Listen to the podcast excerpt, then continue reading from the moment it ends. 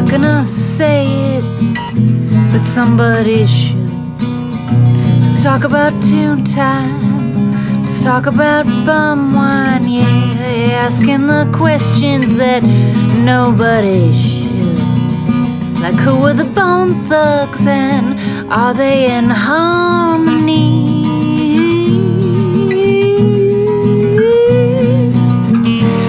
Your helpful snowman, your helpful snowman.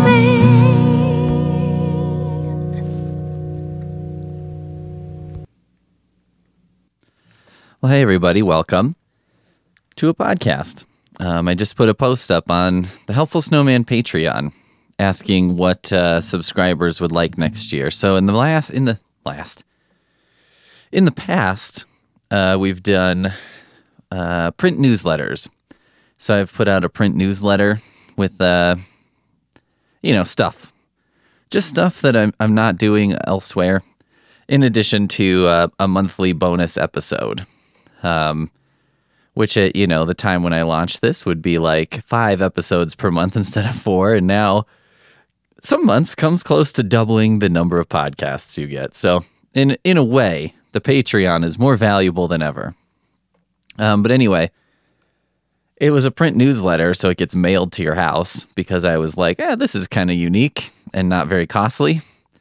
Um, but I was like, I don't know, would people rather have a print newsletter, or would they rather have like an occasional little piece of merch or something? Um, what what would people actually want if they donated? So there you go. Um The poll is out there for the very small number of you who use the Patreon. And for those of you who don't, well, you're freeloaders. What can I say? Um, I came up with a thing like a couple weeks ago, because I was like, it's good to have a way to describe what this podcast is, right? And it's not just, uh, you know, I can't even get into that, that realm of like, well, it's just a couple of white guys shooting the shit. Because there aren't a couple of guys. There's me. Occasionally, there's another one besides me, but most of the times, it's just me just doing this. But here's what I decided. And anyone else who does a podcast of this type out there, which is like really unthemed, you know, it just changes theme every episode, sometimes mid-episode. Um, what I decided is... Uh, to start talking about this podcast and comparing it to Harvey Pekar's American Splendor, which, if you don't know, it's a comic that he wrote and didn't illustrate. Um, Robert Crumb was one of probably his mo- more famous illustrators, but, you know, the illustration duties passed from person to person. And most of American Splendor was very, like, um, I don't know, plain? It wasn't like, you know... Uh, boy. It wasn't like, okay, obviously it wasn't a comic that was like, uh, you know, um, superheroes and shit, right? Um, okay, here's, I found a one-page comic. Maybe I'll be able to read this. Uh, so this is a one-page comic, which is a not unusual thing, right? Or it's six pages. And it's called How I Quit Collecting Records and Put Out a Comic Book with the Money I Saved. Story by Harvey Pekar, art by R. Crumb. And it's just basically Harvey Pekar talking to the reader. Ever since I was a kid, it seems I collected something. Panel two. At one time, it was comic comics, then magazines, and books about sports. Panel three. Then when I was sixteen, I started collecting jazz records. Now, panel four is slightly different. He's listening to a record. At first, and for a long time, it was a healthy thing to do. Next panel. I love jazz and listen to it closely and analytically. Sorry, this is small, so it's hard for me to see. Oh, here's a, here's a magnifying glass. Oh, sign in. Fuck you. For a long time, I collected on a in a rational way. I only bought records that I enjoyed listening to, and or that had a great deal of historical significance. Anyway, so he's just talking about his record collecting and what that was like for him. I, mundane, you know, very plain spoken, very just sort of normal story. uh, not really outrageously out there. Now, I loved American Splendor and do love American Splendor. And it's like, the thing is, you gotta, you gotta like read a big chunk of them. You know, you gotta get one of the books that collects a bunch of the different stories. And you start to realize, like, as you read these, you're getting a picture of a person, right? You're getting like a portrait of an entire man by reading all these sort of uh, disconnected comics. And uh, it, it turns into this sort of art project. And, you know, it, it does ask interesting artsy questions. Because it's like, does a, a piece of art have to be about something? Does it have to have a goal? You know, does it have to have a memorable story? And it's almost like, you know, I don't think many fans of American Splendor are like, oh, I particularly love this story or that story. I think they're more like, I just love the, the thing, the general sense, uh, the emotion I feel about the thing in general, as opposed to like specific moments or clippings or whatever. And so that's what I've decided to start saying is the appeal of this podcast. It's not really about doing good shows or, uh, you know, memorable things or anything like that. It's, it's an extended art project. And, you know, I'm sorry if you're not artistic enough to understand that. But the idea is that you're getting a portrait of an artist as a not-so-young man. But, you know, you get, like, a general vibe over time, right? And it's like, these are little stories from my life or things that I think about, but they're not necessarily, uh, you know, outrageous big stories all the time or even frequently. Uh, a lot of times it's like uh, just a thing that happened to me. So there you go. I've decided that this is the American Splendor of podcasts. And, you know, it's like one sort of curmudgeonly weirdo just sort of doing this thing that will probably not be very popular until either he's dead or very shortly before he's dead. Almost seemingly like this person just has a weird compulsion that should probably be diagnosed to make things. Um, also, in the movie, he would maybe be played by Paul Giamatti. I don't know who Paul Giamatti is, who's like twenty years younger. But uh, yeah, if they just want to have me be played by Paul Giamatti, that's fine. I'm okay with that.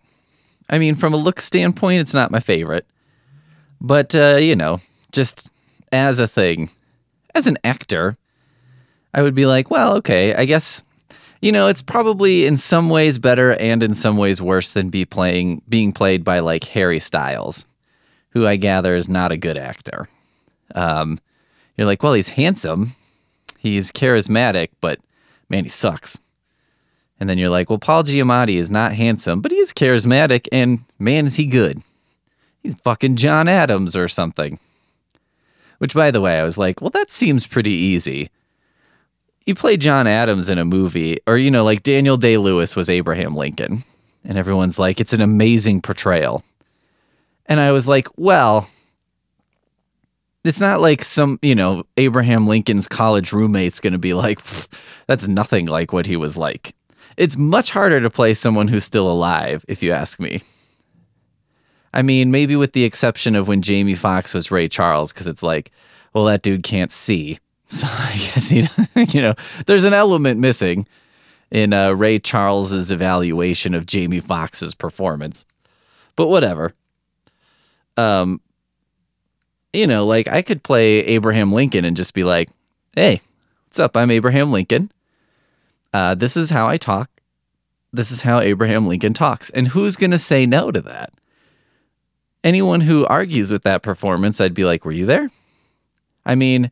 Yes, it does seem unlikely that Abraham Lincoln talks exactly like me, but, you know, my family's from Chicago. He's from Illinois, right? Land of Lincoln.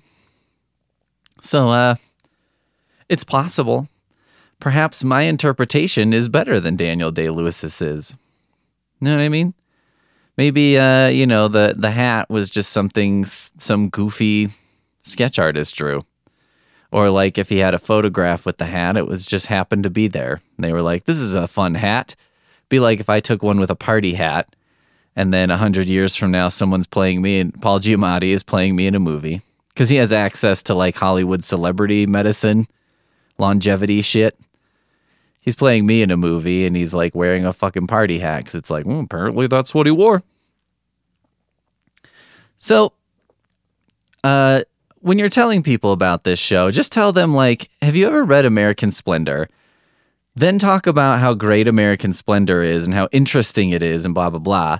And then just return to this podcast by saying it's kind of like that, period. That way the person you're talking to will kind of lose track of the fact that you didn't really describe the podcast at all and instead describe this other far superior art thing. And, uh, you know, by the time they realize they've been bamboozled, it'll be too late. So that's how I would prefer for all of you who talk up this podcast to talk it up. You know what I mean? I mean, I guess first step, I would prefer that you talk it up. I don't know that anyone's doing that. But second step is, uh, hey, if you're going to talk it up, try it this way. Let's try this.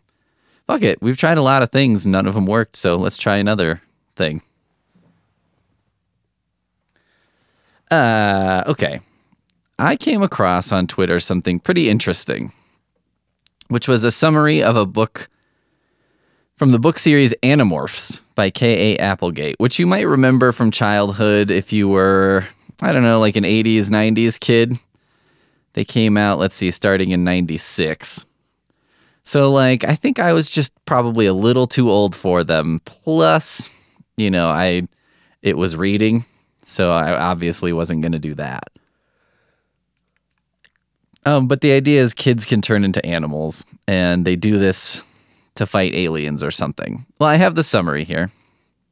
Um, I just, I'll kind of like skip ahead and then come back. The reason that uh, that I brought this up and thought it was interesting was because someone on Twitter was like, there is an Animorphs book where uh, the Animorphs travel around in time and at some point kill Hitler. And I was like, really? That's a thing? And so, you know, I retweeted it immediately and then was like, I should see if that's a real thing. And sure enough, it was a real thing. And I was like, how come nobody has told me about this? And then I started looking at some other Animorphs books and was like, there's some really weird shit in these books. Now, it seems like maybe what happened was, so the original writer was K A. Applegate. K A. Applegate wrote these, and then they started being ghostwritten. And I think the ghostwriting is where things like really went off the rails. Um, I don't know if it's because, you know, they didn't have the vision that K A. Applegate had or something.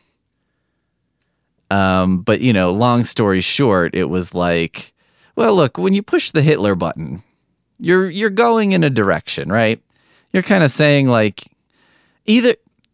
Either the thing that you're doing is about to peak, uh, like this show does whenever we talk about Hitler, or the thing you're doing is like uh, jumping the shark in a spectacular way. You know, jumping the Hitler mustachioed shark, and uh, we'll never really land on the other side. You know, you jump the shark, and then the other side is a pit, and you just endlessly fall uh, and never recover.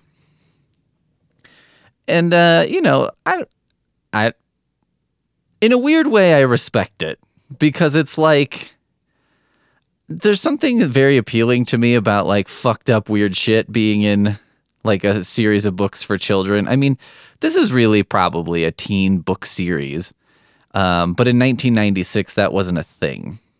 You know, this is a th- uh, a period of time that I think is going to be lost to history, but I'm intimately familiar with it because I was working in libraries at the time, which is uh, there was a time when a teen book, teen books weren't what they are today.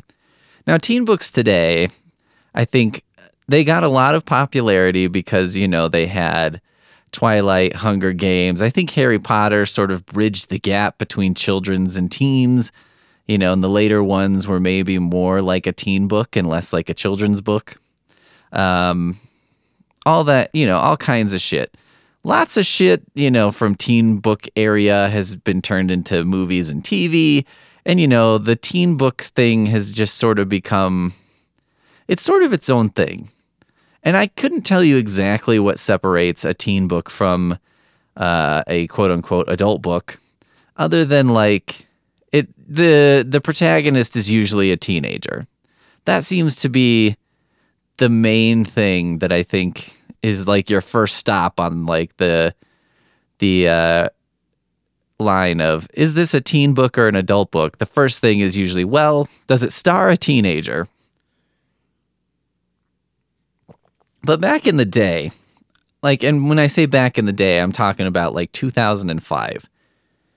So, like, I started at the library in two thousand four, and we had a teen book section, but it was, like, uh, it would be, like, a largish, but, you know, not outrageous-sized individual's home library. It was small. I mean, there were two big bookshelves. Um, they were very tall, but not very wide. And it was like they were double-sided, and that was how many teen books we had. And now I would say we have, fuck, six or seven times as much, um, just judging by the space. And the thing is, too, the teen books that were in there were like, uh, you know, The Chocolate War, The Giver. A lot of it was stuff you would read in school. There was also classics were sometimes shelved in the teen area. So you'd have like Shakespeare or The Grapes of Wrath or something, because it's like, well, kids are going to have to read this in school, so I guess we'll put it here, which was always an interesting thing that libraries did. It was like, this is going to be assigned in class, so we'll put it here. And I was like, what high school teacher is assigning a book and then just being like, I don't know how you're going to get this book, you're on your own? Like, is that a thing? That doesn't seem like a thing to me. I will say this, though. Being an English major in college, man, does that save you a lot of book money. When the books you're buying are like books that regular-ass people read and not textbooks, it's like impossible for anyone to control the market. So, you know, that kind of works out. But anyway, I think if, and, you know, so Animorphs would have been out during this time. Um, actually, before this time. And so I think that they probably would have been teen books if they had been, like, released, you know, ten years later, two thousand six instead of ninety-six.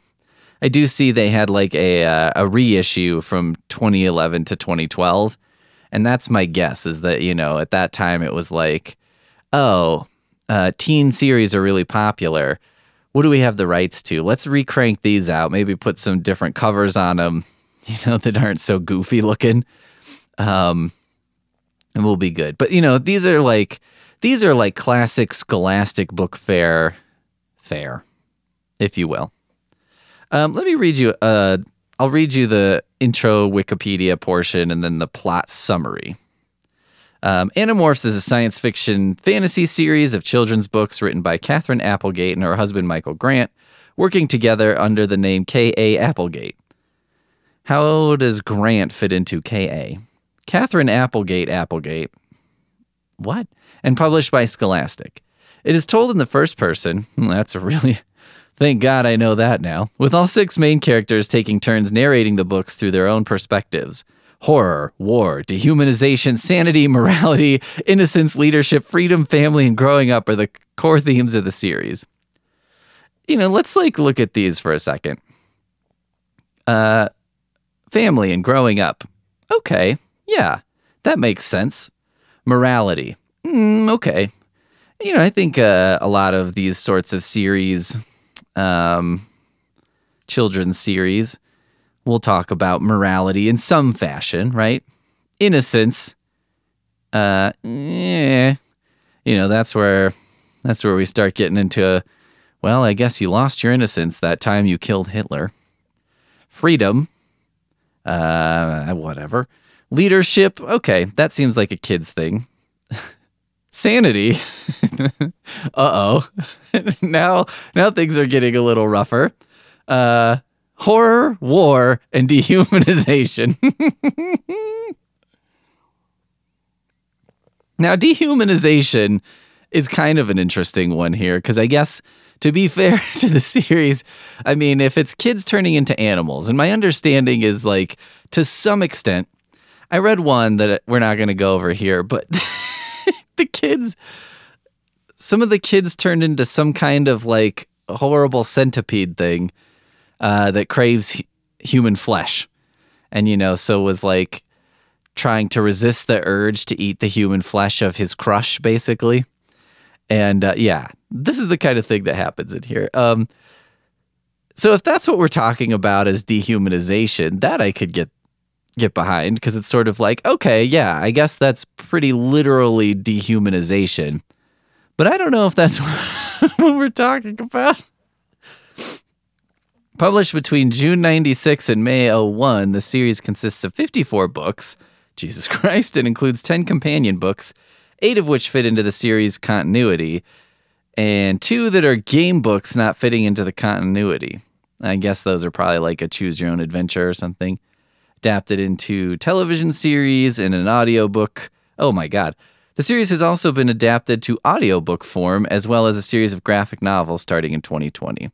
So it just started getting uh, adapted into audiobook. That's crazy. Uh, plot summary. The story revolves around five humans, Jake, Marco, Cassie, Rachel, and Tobias, and one alien, Axamilasagroth Ishtil, nicknamed Axe. Thank you. Uh, you know, when you write these articles, do it like this. And one alien, Axe, parentheses, a nickname for, and then do this full nonsense name, who obtain the ability to transform into any animal they touch. Um, okay, I didn't realize you had to touch the animal. That kind of makes that difficult. I wonder if you like, okay, so I can touch this animal. Do I turn into it right now? Or it's like any animal I touch at any point, I can then turn into at will. So like I could have one wild romp at the zoo, you know, one, get charged one time for like breaking and entering at the zoo, and just, I touched all the animals, and they're like, what is the crime? Is this a crime? How does this work? Um, naming themselves Animorphs, a portmanteau of animal morphers, thank you very much, they use their ability to battle a secret alien infiltration of Earth by a parasitic race of aliens resembling large slugs called Yeerks that can take any living creatures as a host by entering and merging with their brain through the ear canal. Gross. The animal Animorphs fight as a guerrilla force against the Yeerks, who are led by Visser Three. Throughout the series, the Animorphs carefully protect their identities. The Yeerks assume that the Animorphs are a strike force sent by the Andalites, the alien race to which Axe belongs, that created the transformation technology to prevent them from conquering Earth. Prote- to protect their families from Yeerk reprisals, the Animorphs maintain this facade. I see. Um, kind of weird. Okay, like, here's my big question. So, if animals can defeat these aliens, do we need the Animorphs, or do we just need to, like, turn some fucking, I don't know, gorillas loose on them? We can have a literal gorilla unit. Though the Animorphs can assume the form of any animal they touch to acquire the D N A, there are several limitations to the ability. The most vital is that they cannot stay in animal form for more than two hours, or they will be unable to return to human form, and the morphs become permanent. Hmm. That would be a problem, I think, if you turned into a cat, because the chances that you would get speepy and then take a two-hour nap and then be like, oh, fuck. um, others include having to demorph back to human in between morphs, only tight clothing being able to be carried over with a morph. What? Uh, you can continue to wear clothing as long as it's tight. How does that work? Um, and having to consistently maintain concentration during a morph to prevent the animal's natural instincts from overwhelming their human intellect. Dehumanization, if you will. A benefit to morphing is that it allows the team to heal any superficial non-genetic injury sustained as a human or in a morph. Also, while in morph, they can telepathically communicate with anyone nearby in what they call thought speak. So unfortunately, if you got a COVID vaccine and it rewrote your D N A, you couldn't, can't squirrel transform your way out of this one, buddy. I think K A. Applegate saw what was coming and was like making a point. Um, I do want to read this too. This is the development because uh, I'm fascinated by that. In an interview with Publishers Weekly, Applegate talked about the source of inspiration and realization for the Animorphs series. I grew up loving animals and lived with the usual suburban menagerie of dogs, cats, and gerbils, she said. I really wanted to find a way to get kids into the heads of various species and decided that a science fiction premise was the way to do this. I mean, yes, okay. I'm with you, Applegate, on on part of this, and, like, it makes sense, and it's like, eh, kids like animals. This is interesting. The whole, like, part where they're, like, a gorilla force fighting aliens is kind of weird. But all right. You know. Applegate tried to accurately depict the various animals and did research such as visiting a raptor center where they rehabilitate injured birds. Quote, when Tobias becomes a hawk, I want the reader to see the world as a hawk might see it, to soar on the warm breezes and hurtle toward the ground to make a kill, she said. Okay. To develop the characters for Animorphs, Applegate would go through teenage magazines such as Y M and seventeen, both of which are referenced in the books when describing Rachel, cutting out pictures and piecing them together to get an idea of what sort of children the Animorphs would look like. Animorphs started in an in, Applegate st- stated in an interview online that many of the names for her alien creatures, races, and locations are actually scrambled names of local street signs or companies that she happens to notice. For instance, the word Nothill, not Nothlet was just derived from the hotel name Hilton. Okay. In another, in I mean, you can't. Don't say that. Don't tell me that. N- Nothlet is Hilton. That kills the magic. In another interview, Applegate stated that she originally wanted the alien Andalite to have a more standard and familiar forms, but was told by Scholastic to be more creative with the designs, which led her to giving them such a distinct look. According to the Anabase, Applegate did not make up the titles for the Animorphs books. It was up to the Scholastic editors to create the titles for the books based on the outlines provided by the author, having so- to select a word that not only fit the book's storyline, but sounded good with the characteristic, the preface. One of the, okay, because like these are called, like the ones we're going to look at are called The Separation, The Solution, The Hidden, The Invasion. According to, uh, sorry.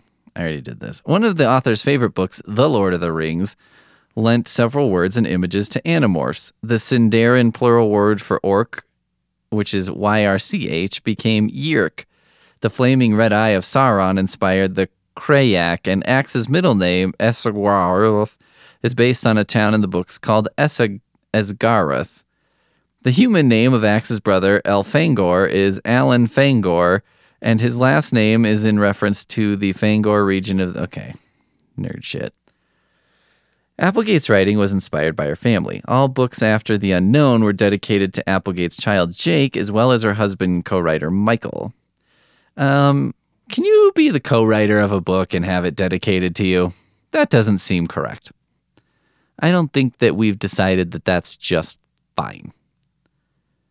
Her daughter was born premature in ninety-seven, and Applegate worked on the Animorphs series at night in the lobby of the hospital where she was in neonatal intensive care, parentheses, N I C. um, I just wanted to go down and see if there was, like, any, you know, controversy or anything, and there's not. Okay. Well, let's let's look at some of the titles. I think The Invasion is the first one. So I, I put this one in here because I was like, well, I guess this this will get us going. Young teenagers Jake and Marco leave the mall one evening. On the way out, they meet Rachel and Cassie, who are together, and Tobias, all children from their school, and decide to walk home together. While taking a shortcut through an abandoned construction site, an alien spacecraft lands nearby. The badly injured alien pilot, an Andalite named Prince Elfangor, emerges from the ship and explains to the children that the Earth is being invaded in secret by a race of aliens called the Yeerks, a slug-like parasitic species who infest humans through their ear canals and take complete control of the human's body, turning them into what is called a controller. Shouldn't they be called a controlled? Okay. The human controllers are still self-aware, but the Yeerks in their heads has complete control over their body and what they say. Elfangor tells that this is Get Out. This is Get Out. Animorphs uh, pioneered this idea. Jordan Peele stole it. Oh my God. This is, uh, are animals a culture? Was this cultural appropriation from Y M magazine? Let's see. Elfangor tells them that the Andalite fleet has been defeated and more Andalites will not come to Earth for a year or more, and by then Earth will be already completely taken over. To combat the Yeerks, he gives the humans morphing ability, the power to become any creature they touch by absorbing the creature's D N A. Elfangor warns them to never stay beyond two hours in a morph. I wonder if he says two of your Earth hours, or they will be trapped in that form forever. The Yeerks, led by Visser Three, arrive to kill Elfangor and eliminate all traces of him and his ship. The humans hide and watch, but are discovered and chased by the Yeerks. The group escapes shaken, but more or less unhurt. More or less unhurt. Um, a lot happened. This is like a third of the description, and I was like, Jesus Christ. The next morning, Tobias visits Jake and informs him that the previous night was not just a dream. He had already morphed into his pet cat. Oh, damn. Just what I was afraid of. Jake is skeptical, but then acquires and morphs his dog, Homer. Acquires his dog? Pets his dog? Is that what we mean? The five kids meet at Cassie's farm. Convenient. Where a police officer arrives and informs them that a group of teenagers were sighted setting off fireworks in the abandoned construction site the previous night. He asks if they know anything about it, and the five of them realize that the police officer is a controller. Later that day, Jake's older brother Tom expresses a similar interest in the teenagers at the construction site and presses Jake for information. Marco realizes, much to Jake's anger, that Tom is also a controller. Tom invites Jake and Marco to a meeting of a local community club called The Sharing, which the teens quickly determine is a front for the Yeerks to acquire new hosts. They also discover that their assistant principal, Mister Chapman, is the leader of The Sharing and a human controller. Okay, two amazing things so far. One, I approve of the uh, what seems to be K A. Applegate warning children about accidentally joining a cult. Um, the Sharing sure sounds like a cult, and uh, or a, the name of a restaurant that would be run by a cult. And uh, I love that it's like the assistant principal is like the main bad guy, because you're like, of course it is. I knew it. Like, that is another thing that would appeal to a kid, because you'd be like, I knew that asshole was going to be... was going to be the, you know, the evil head of an alien race or something. The next day, Jake morphs into a green anole lizard to spy on Chapman and discovers that there is an entrance to the Yerk Pool, a large underground control center where the Yeerks can feed and recuperate in their school. The teenagers, newly christened as Animorphs by Marco, head to the gardens, a large zoo, and uh, I hope that that's in the book. And it's like, what should we call ourselves? Team Strike Force? Team Discovery Channel? No. How about Animorphs? And, you know, I, in my fantasy version of this, he's like, I've been calling us Animorphs, and the rest of them are just like, oh, God damn it. I wish this dork hadn't been with us when we got these powers. We don't need to call ourselves a thing. It's like that weird thing that, like, the Justice League does, and they're like, let's call ourselves the Justice League. And you're like, I mean, or you could just be like, uh, we're just the same superheroes we are, but sometimes we work together. And just be like, I'll call, you know, let's give our phone number to the president on this red phone. And if he's like, well, who should I ask for when I call? And it's like, look, whoever picks up the fucking phone, that's who you need to talk to. Doesn't matter. You don't need to be like, is Mister So-and-so in? Uh, let's see. That evening, they decide to infiltrate the Yerk Pool in order to rescue Tom, but find that Cassie has been kidnapped by the policeman controller. With no time to plan a strategy, the four remaining Animorphs head into the Yerk Pool. They manage to rescue Cassie, but find themselves outnumbered and un- outgunned by Visser Three and his Yeerks. Jake, Rachel, Marco, and Cassie barely escape, along with a woman who is free. During the escape, the policeman controller is killed. Tobias is able to escape later, but has stayed in Morph too long and gets stuck in Morph as a red-tailed hawk. The Animorphs fail to rescue Tom, and Jake promises to keep fighting the Yeerks until the Andalites arrive. Now, there's, like, inconsistencies here. Um, oh, here's everything that they morph into. Uh, Jake is Golden Retriever, Green Anole, and Siberian Tiger. Siberian Tiger seems like an out, outlier there. Rachel only morphs into an elephant. Tobias, a cat and a red-tailed hawk, which he gets stuck in.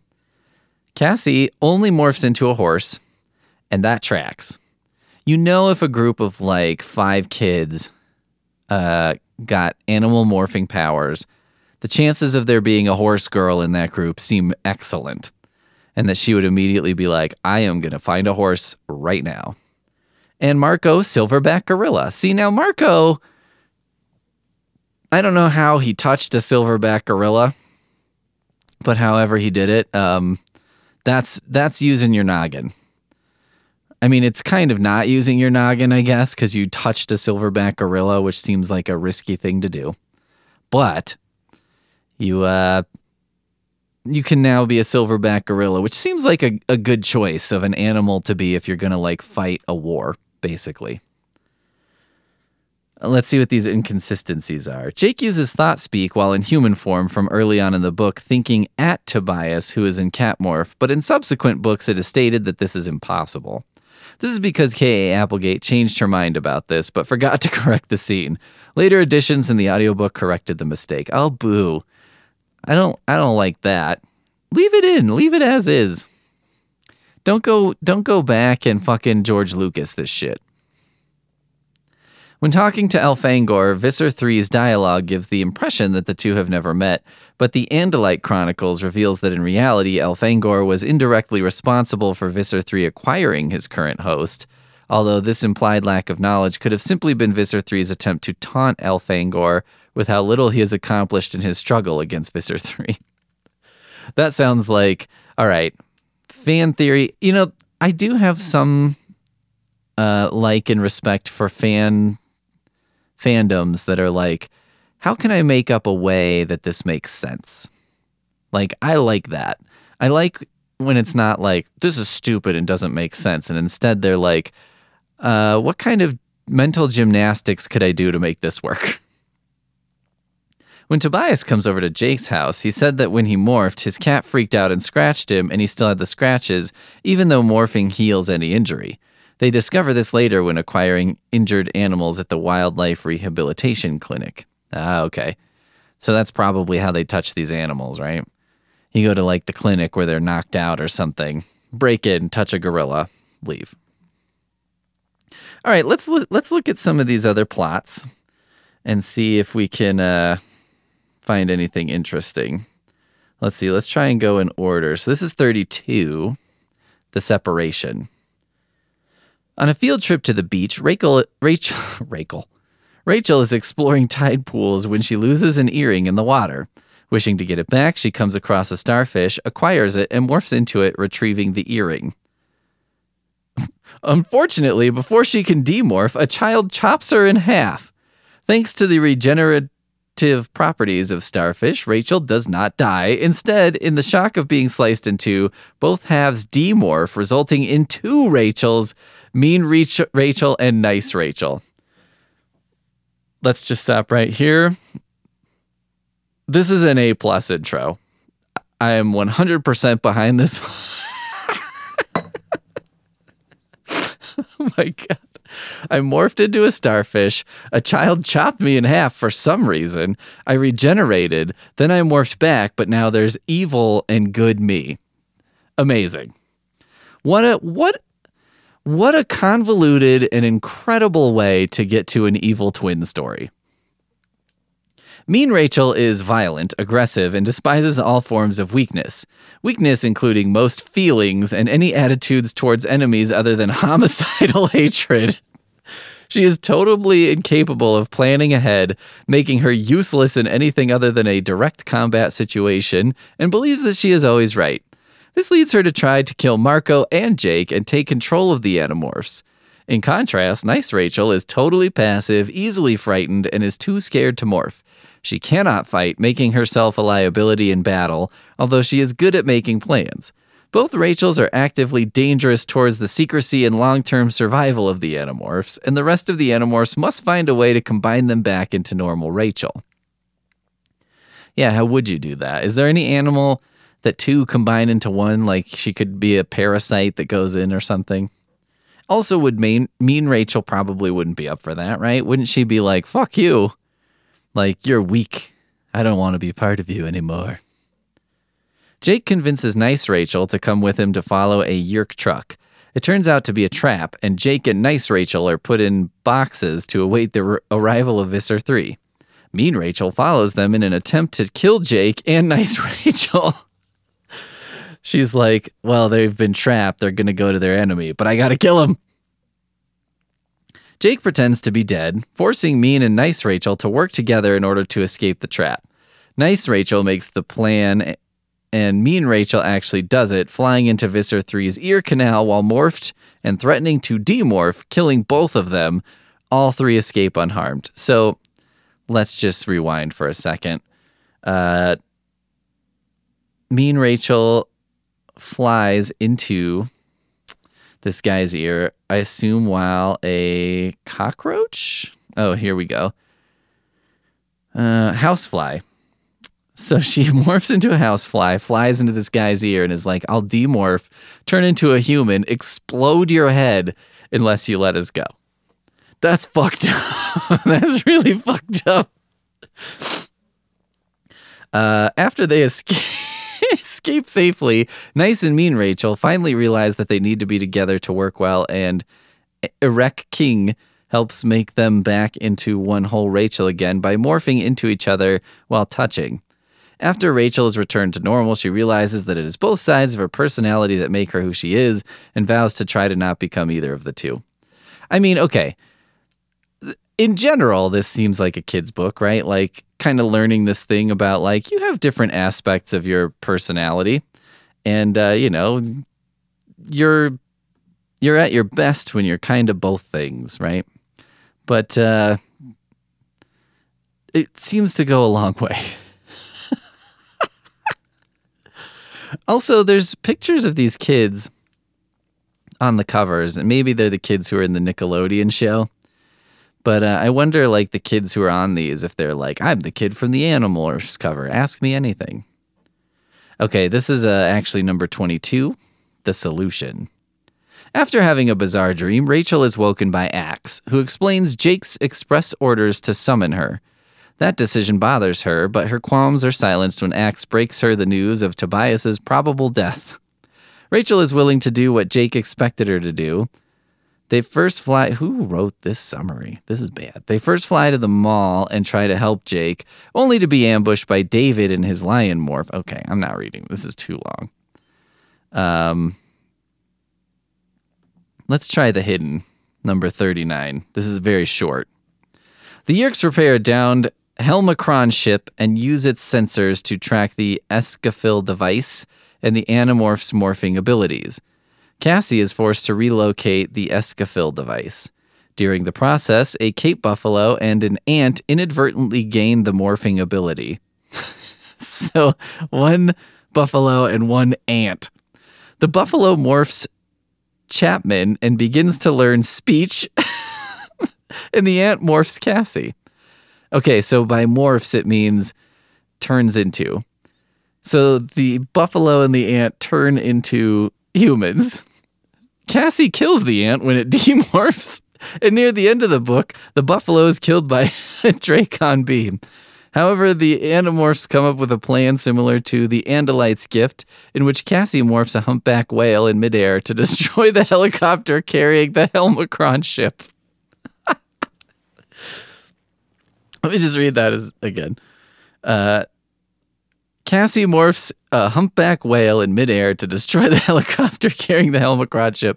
So, as in the opening of Hitchhiker's Guide to the Galaxy, uh, a humpback whale is falling through the air, uh, and in this case, in order to crush a uh, helicopter. But also, uh, a buffalo turns into a person. Okay, so imagine this. An ant gains this power, turns into you, and then, you know, it's the brain of an ant. I don't know what the fuck an ant would do in a human's body, but I can't... It would have to be horrifying, right? Like trying to watch the ant, I don't know, cram its head into an anthill. And then once it turns back into an ant, you're just like, I have to kill it. That's the only right thing to do, right? But I mean, what other animals is an ant going to touch? And like, okay, an ant can turn into a person, but is it going to? Can it? Like, does it know how to do that? Or does it just, what what's going on with that?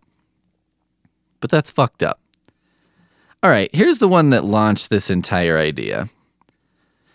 Uh, Elfangor's Secret. An actor named John Berryman discovers, which is, by the way, the name of a poet, because I was like, that's a familiar name, discovers the Time Matrix buried at the abandoned construction site. Uh, by the way, this is like all hyperlinked with stuff, because it's like the abandoned construction site is a thing. The Time Matrix is a thing. John Berryman is a thing on this wiki. Sometime after that, he is infested by the Yeerk formerly known as Visser Four, who had been demoted for failing to conquer Lyra for the Yeerk Empire. Once in possession of Berryman's body, the Yeerk discovers that his host body was in possession of the Time Matrix and uses it to rewrite Earth's history in order to facilitate his conquest and become the new Visser One. So far, so good. Using the Time Matrix, Visser Four creates a timeline in which modern-day Earth still practices slavery. Oh, fuck. With Cassie being a radical slave owner who opposes war. Oh, God. Tobias dating Melissa Chapman, who takes Rachel's place in the group since Rachel was sent to a camp to re-educate and remold her into a submissive as she was deemed too bold and aggressive for a female. Jake becomes a patriot of the empire with neo-Nazi tendencies, hell-bent on being referred to as supreme leader, while Marco is a friendless cynic whose mother is still alive and lives with him. The Drode interferes, restoring their original timeline personalities and replacing Melissa with Rachel, offering them the chance to pursue Visser Four, retrieve the Time Matrix, and undo the damage, albeit at the cost of one of their lives. He reveals that Visser Four having the Time Matrix is technically their fault, since their actions are what led to the Yeerk's failure to gain control over the Lyran continent, which in turn led to him getting Berryman as a host. Marco and Cassie are reluctant, since they know that the life Krayak would take as payment would be Jake's, since Krayak holds Jake responsible for the destruction of the Howlers and the survival of the Iskurt race. So let's let's just uh, put this in perspective. Um, they changed the timeline, and this guy's like, okay, first of all, slavery is still a thing, and one of the Animorphs is a uh, you know radical slave owner who opposes the war, which I assume is the war to end slavery. that's, that's fucked up. Um, and also, Jake is a neo-Nazi. Uh, who is hell-bent on being referred to as Supreme Leader, basically who's becoming Hitler. And then Marco is a friendless cynic whose mother is still alive and lives with him. A hell of its own. Okay. And then, you know, they're like, by the way, uh, I know this reality is terrible. Kind of your fault. Just, just in case we weren't clear. In order to silence Berryman, who is quoting William Shakespeare's Henry the Fifth, Visser Four travels to fourteen fifteen in order to kill Henry the Fifth during the Battle of Agincourt. Um, okay, as I understand that sentence, what happened was uh, Berryman was saying, was quoting Henry the Fifth. Visser Four didn't like that, so he was like, I'm going to go back in time and kill Henry the Fifth uh, in order to... make sure that this, you know, Shakespeare play never exists, and therefore I don't have to hear this bullshit. This would be like, you know, if I was in middle school and I was like, this fucking Of Mice and Men is bullshit. I'm going to travel back in time and kill John Steinbeck. And it's like, eh, what did, why did you do that? Well, then I didn't have to read this book in school. Okay. I just, you know, I don't like having this quoted at me. So I'm going to go back and kill the real life inspiration for the play. That seems like the most realistic way. As the Animorphs agree to chase the Yerk, they are immediately transported to fifteenth century France.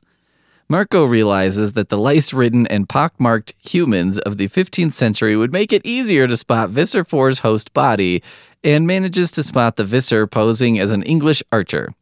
Okay, so they figure out it's him because he's not the only, like, disease-ridden, pockmarked person. Um, yikes. However, when attempting to kill Henry the Fifth with an arrow, the arrow is intercepted by Tobias, alerting the Visser to the fact that the Andalite bandits are chasing him. Marco, Rachel, and Cassie are nearly killed in the war among the English and the French. Okay, there's a war between the English and the French? But are saved by Tobias and Jake, with Tobias in Hork-Bajir morph and Jake having acquired and morphed one of the French war horses. Axe chases the fleeing Visser through the air in his Northern Harrier morph, but is forced to demorph, igniting the wrath of pitchfork-wielding citizens. Fair enough.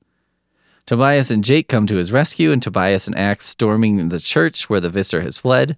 Tobias chases him to the bell tower where is hidden the Time Matrix, but the former Visser Four escapes, fleeing to the Delaware crossing in Trenton, New Jersey. Oh, God. I think we know where this is going.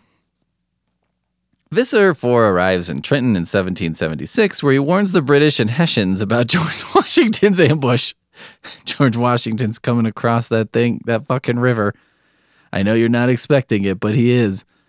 There are going to be a lot of paintings of this shit if you guys don't don't fuck him up. Fearing that the Yerk might be attempting to assassinate the father of their country, Jake orders the Animorphs to protect Washington at all costs. Jake and Marco, in their human forms, join one of the boats while Rachel and Tobias take to the air. Cassie electing to morph dolphin and staying hidden in the Delaware River while Axe remains on standby in Andalite form. During the fight, Jake is shot in the head, destroying the back part of his head and instantly killing him.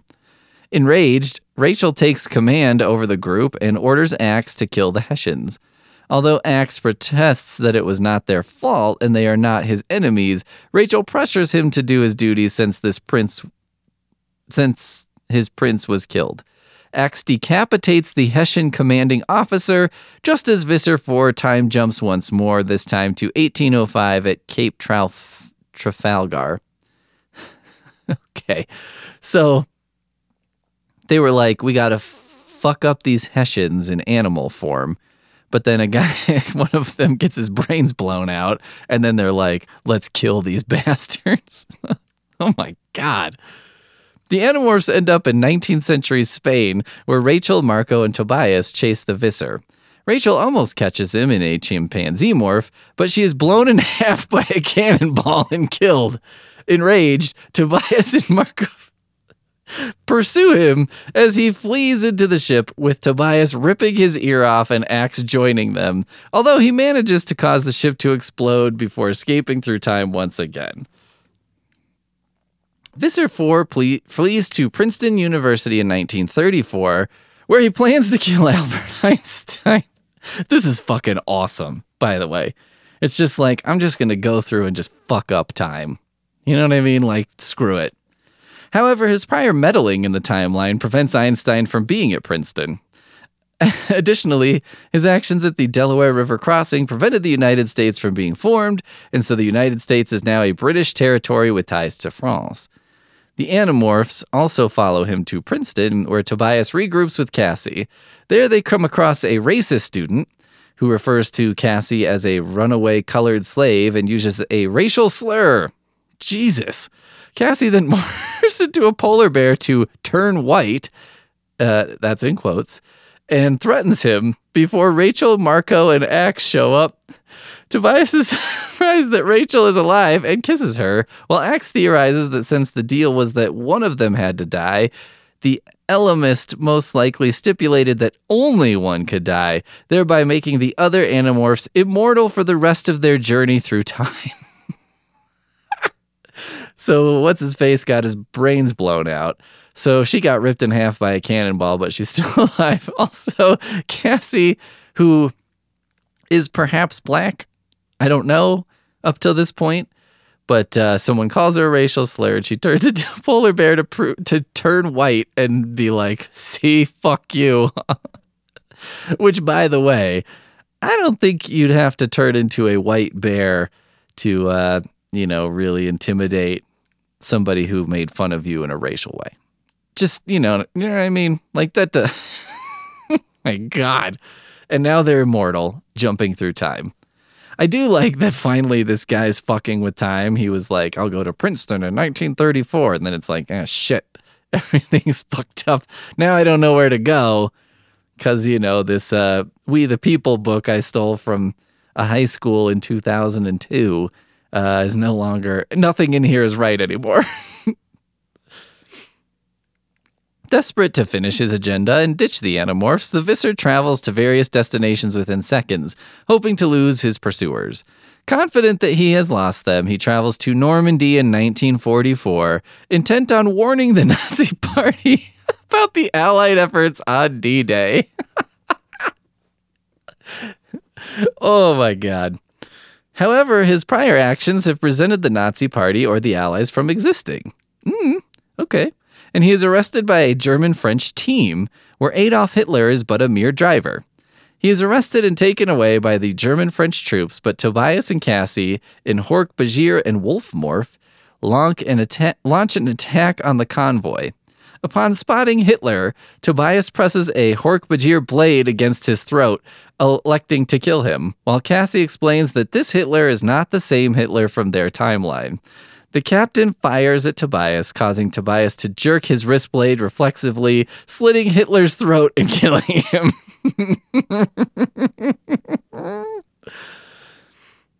Cassie and Tobias are then shot, only to have the bullets and wounds disappear due to their newfound immortality.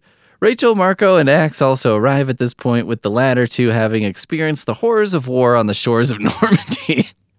Rachel steals a hand grenade and drops it into one of the tanks, destroying it and killing the German-French squad while crippling Visser Four. Oh my God. Like, this just really... This book started crazy and then, like, ramped it up to eleven, right? I mean, just like... It's Hitler. Oh, is this the same? And this isn't even like, you know, would you go back in time and kill baby Hitler? And, you know, I know some people are like, well... You know, baby Hitler hasn't done these things yet. So, I, you know, I have mixed feelings about the idea of just killing baby Hitler. This is literally an alternate universe Hitler that is not uh, the Fuhrer. You know what I mean? And there is no, like, uh, Nazi party. There's, like, a French-German alliance, which seems maybe not evil. And... Uh, I'm a little confused about why there's no Axis, no allies, but there is still a D-Day, but whatever. I guess we had to have a D-Day so that the kids, these children, could experience the horrors of war. With Berryman's body crushed at the waist down, sure, paralyzing him, the Yerk, the Yerk escapes his body. Oh my God. With him being horribly mutilated, the Yeerk escapes his body, although not before realizing that the Andalite bandits are mostly human. As he flees Berryman's ear, Tobias spots it, and Marco throws it into a burning tank. Berryman relishes his freedom, praises the Animorphs for fighting against the Yeerk Empire, although he admits he is aware he will die from his injuries. The Animorphs discuss how to erase the timeline in order to bring Jake back. Yeah, okay, so this Berryman, the whole time, has been controlled by this Yeerk.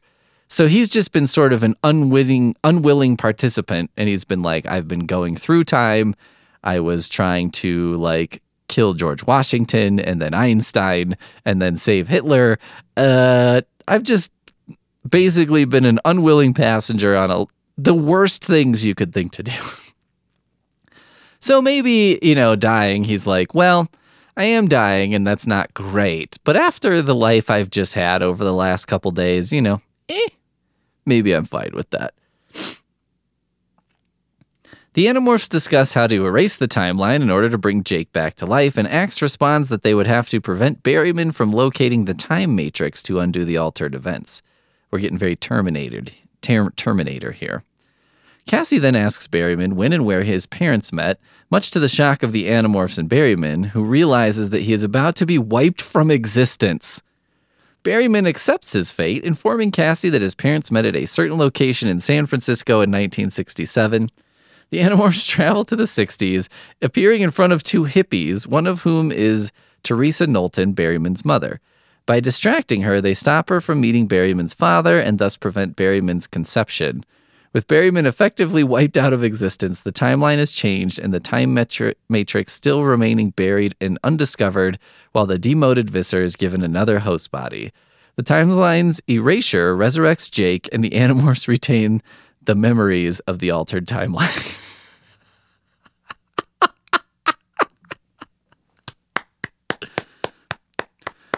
Well done. You know what? That's all I can say about K A. Applegate. Well done.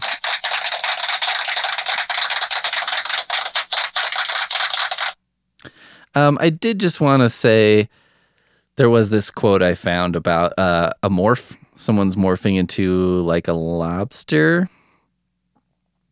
His arms had begun to split open and swell. His eyes were gone, replaced by little black B Bs. Jake's face seemed to open up, to split open into a complex mess of valves. I think I would have thrown up seeing that, except that I also no longer had a mouth. Yes. Um, wow. Um, wow. Just, I mean, amazing, right? I got, I, what else is there to say about, about this? Nothing. I think, you know, I think that this is kind of, I just, I'm like, you know, stymied as far as what, what else is there to say? I mean, so much shit happened. So much shit happened. Um, we had Nazis. We had killing Hitler. We had a guy getting his brains blown out. We had like magic animals killing Hessians. We had someone trying to kill Einstein. We have a guy wiped from existence. From he's about to die, which I guess, you know, okay, like looking at it, I'm like, yes, I guess this sort of makes sense. Like, he's about to die, and therefore them wiping him from existence isn't really killing him. I mean, it just kills him much earlier before he existed. But, you know, in order to, I guess, save the timeline, that seems worth it. But still is kind of fucked up. And then at the end, the little sting of like, and they all still remember everything that happened. And you're like, hmm, good. glad, they, glad they can be haunted by these memories forever. Well, I think that's it for us today. I think, you know, that's that's all I can handle. But I did, uh, I wanted to go out on the Animorphs theme song. I feel like that's the most appropriate way to end this show today. So, uh, you know, without further ado, here it is. Thank you for listening, and uh, we'll see you next time.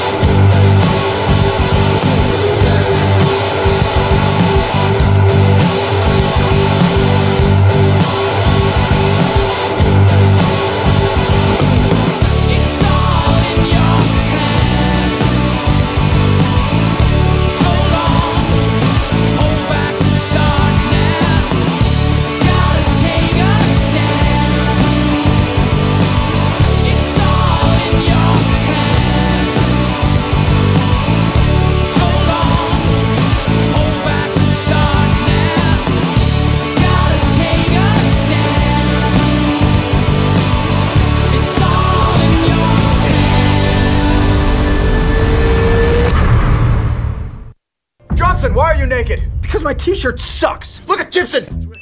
He's wearing a true classic tee. It fits him tight in all the right places, but leaves the perfect amount of room in the front. God, I hate that guy. He looks so damn good in that shirt, he can basically do whatever the hell he wants around here. Gibson! Yeah, boss?